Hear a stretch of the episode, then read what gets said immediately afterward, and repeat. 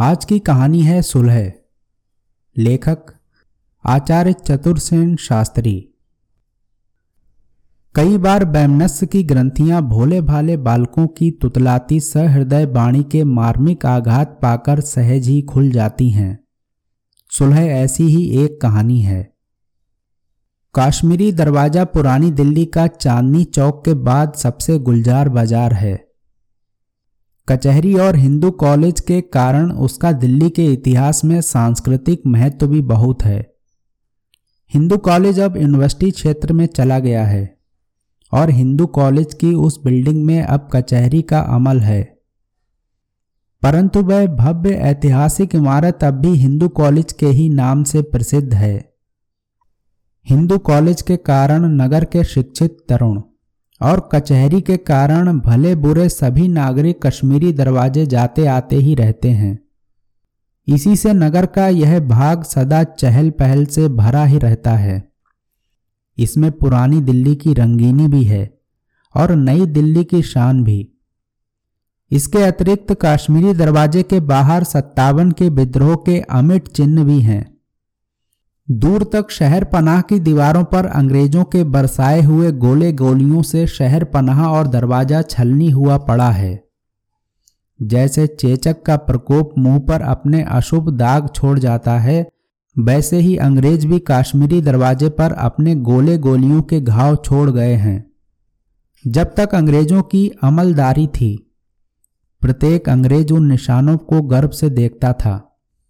और प्रत्येक भारतीय लाज से अपना सिर नीचा कर लेता था। पर आज वही निशान संग्राम के स्मृति चिन्ह बन गए हैं। हिंदू कॉलेज के प्रति मेरा प्रिय भाव भी बहुत था। बहुधा मैं छात्रों के बीच भाषण दे आया हूँ। बहुत बार छात्रों और अध्यापकों ने मुझे चाय पान का आनंद प्रदान किया है। वहाँ के गुंजान फुलवारियों से भरे प्रांगण में ज्ञान पिपासु तरुण छात्र छात्राओं के हँसते मुँह देखने के प्रलोभन से मैं चाहे जब, बिना काम और बिना बुलाए ही वहाँ जा पहुँचता था। अब जो सुना कि वहाँ कचहरियाँ आ बसी हैं तो मैं वहाँ का वातावरण देखने एक दिन जा पहुँचा। इस इमारत का एक ऐतिहासिक महत्व भी है, जिसे बहुत कम आदमी जानते हैं। वह यह कि सत्तावन के विद्रोह के बाद जब दिल्ली को अंग्रेज़ों ने दखल किया तो उनकी पहली सरकार इसी इमारत में स्थापित हुई थी। यहीं किसी कमरे में बैठकर हडसन साहब ने नवाबों और शाही खानदान के सैकड़ों आदमियों को फांसी पर चढ़ाने के प्राज्ञा पत्र जारी किए थे। ख्याल कीजिए, जब फब्बारे पर दूर तक फांसियों पर लोग लटक रहे थे तब इस इमारत के भीतर क्या हो रहा है? यह जानने को लोग कितनी भयपूर्ण कल्पनाएँ करते होंगे। अब ना रहे वे दिन, ना वे अंग्रेज़। अब तो ठेठ स्वदेशी राज्य है। फिर कचहरी, जहाँ भीतर बाहर हर जगह जाने का सभी को अधिकार है, वहाँ पहुँच गई। क्या समय का फेर है? मनुष्य की भांति स्थान के भी भाग्य होते हैं। सो मैं एक दिन इस ऐतिहासिक इमारत के भाग्य परिवर्तन को देखने वहाँ जा पहुँचा। फाटक में घुसते ही ऐसा प्रतीत हुआ जैसे शांत वातावरण में आंधी आ गई हो। भोले भाले स्वस्थ छात्रों के प्यारे भरे चेहरों के स्थान पर उठाई गिर जैसी मतलब भरी आँखें लिए सूटों में लिपटे हुए वकील अपने शिकार की तलाश में इधर उधर घूम रहे थे। बढ़िया सूटों में से झांकते हुए उनके बीरान और मनईस चेहरे मतलब और मक्कारी की हँसी हंस रहे थे। उस हँसी का मतलब यह था, लड़ो भाइयों, हम तुम्हारी मदद करेंगे। तुम अपनी जेब की जमा जथा हमारे हवाले कर दो। सब किस्म के आदमी आबाल वृद्ध, परेशान से इधर से उधर घूम रहे थे। जैसे इनकी गांठ का सब कुछ यहीं खो गया है। देखता भालता मैं पीछे के कक्ष में जा पहुँचा। बहुत बार भावुक तरुणों ने मेरा वहाँ सत्कार किया था। साहित्य चर्चा हुई थी। चाय रसगुल्ले खाए थे। बूढ़ों और तरुणों ने मिलकर शुभ हाथ से बखेरा था। परंतु आज का वातावरण तो कुछ और ही था। एक जज साहब ऐसी रूखी और उदासीन मुख मुद्रा बनाए ऊँची कुर्सी पर बैठे थे। जैसे उनके चारों ओर खड़े मनुष्यों से उनका कोई संपर्क ही नहीं है। और जैसे वे सब कीड़े मकोड़े हैं, केवल एक ही महाशय भले मानुस हैं। कोर्ट में एक दिलचस्प मुकदमा पेश था। मुकदमा पति पत्नी के बीच था। दंपति शायद ईसाई थे। दोनों तरुण। पत्नी की आयु कोई 25 वर्ष की होगी। छरहरी लंबी और सुंदर श्यामल वर्ण। गोद में कोई ढाई तीन साल का बच्चा। स्वस्थ और सुंदर। परिधान साधारण साड़ी। अति स्वच्छ बच्चे को कंधे पर लिए चुपचाप खड़ी थी। मुद्रा क्रोध भरी थी।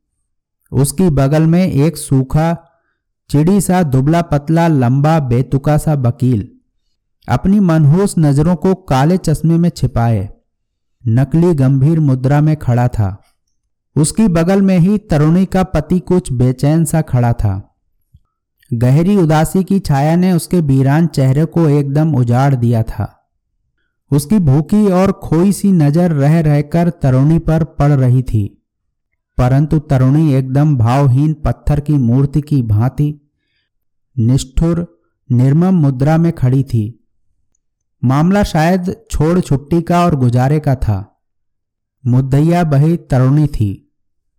पति के बगल में भी एक ठिगने गोल मटोल, गुदगुदे वकील साहब खड़े, रह रहकर अपनी पतलून की जेब में बार बार हाथ निकाल और डाल रहे थे।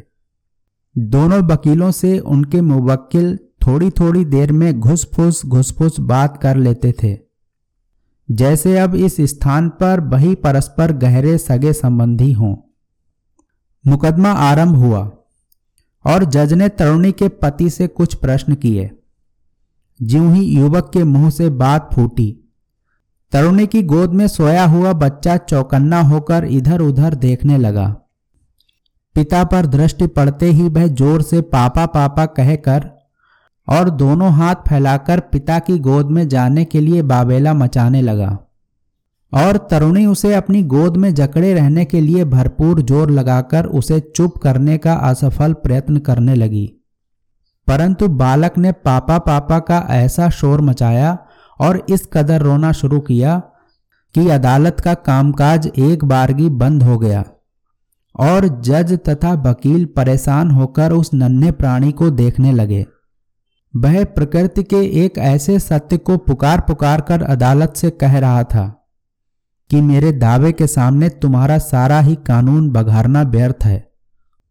जज और वकीलों ने बहुत समझाया कि थोड़ी देर के लिए वह स्त्री बच्चे को पति की गोद में दे दे। यहाँ तक कि जज ने कहा कि बच्चे पर पति ही का अधिक हक है, पर वह स्त्री कसकर बच्चे को छाती से लगाए बाजिद उसे किसी तरह पति को देने पर आमादा ना हुई। लेकिन बच्चा बड़े ज़ोर से पापा कहकर करुण क्रंदन कर रहा था। उसके दोनों नन्हे नन्हे हाथ हवा में उठे हुए थे और उसका वह अभागा पिता, जिसने कभी हंस हंसकर गोद में खिलाया था, आँखों में आँसू भरे, दोनों हाथ फैलाए, अपनी पत्नी के आगे करुणा की भीख मांग रहा था। कानून चुप था। जज चुप था। वकील चुप थे। पिता और पुत्र हाथ फैलाए एक दूसरे की छाती से लगने को छटपटा रहे थे। स्त्री अदालत में अपने अधिकारों के लिए लड़ने को आमादा थी। पत्नी आत्मसम्मान की आग से दहक रही थी। पर माँ विगलित हो रही थी। उस कानूनी वातावरण के भरे कमरे में, उस एक स्त्री के शरीर में जो यह त्रिवेणी संगम हो रहा था। उसे देखने वाला कोई ना था। माँ की आत्मा ने स्त्री और पत्नी की मूर्ति को परास्त कर दिया। उसने छिपी नज़र से पति की ओर देखा। ऐसी करुणा की मूर्ति उसने पहले नहीं देखी थी।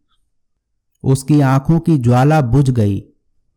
पत्नी की आत्मा ने प्यार बखेरना प्रारंभ कर दिया।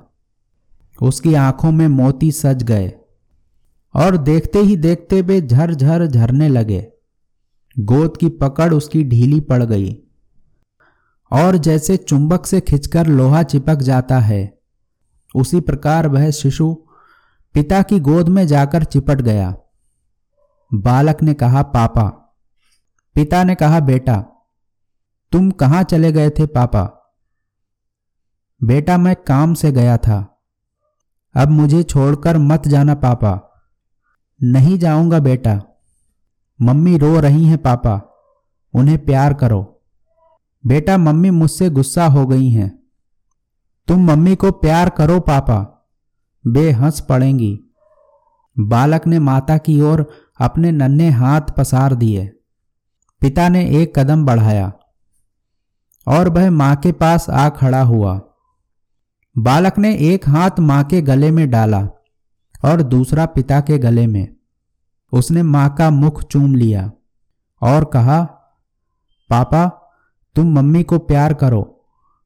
डरते डरते पति ने पत्नी का चुंबन किया और बालक खिलखिलाकर हंस पड़ा।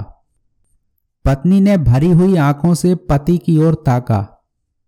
उनकी आँखों में अनुनय और प्यार छलछला रहा था। पत्नी के होठों में मुस्कान फैल गई। और तभी साहस करके पति ने पत्नी का हाथ पकड़ लिया। पत्नी नववधु की लज्जा आँखों में सजाकर चुपचाप अदालत से बाहर चली गई। अदालत ने वकीलों की ओर देखा।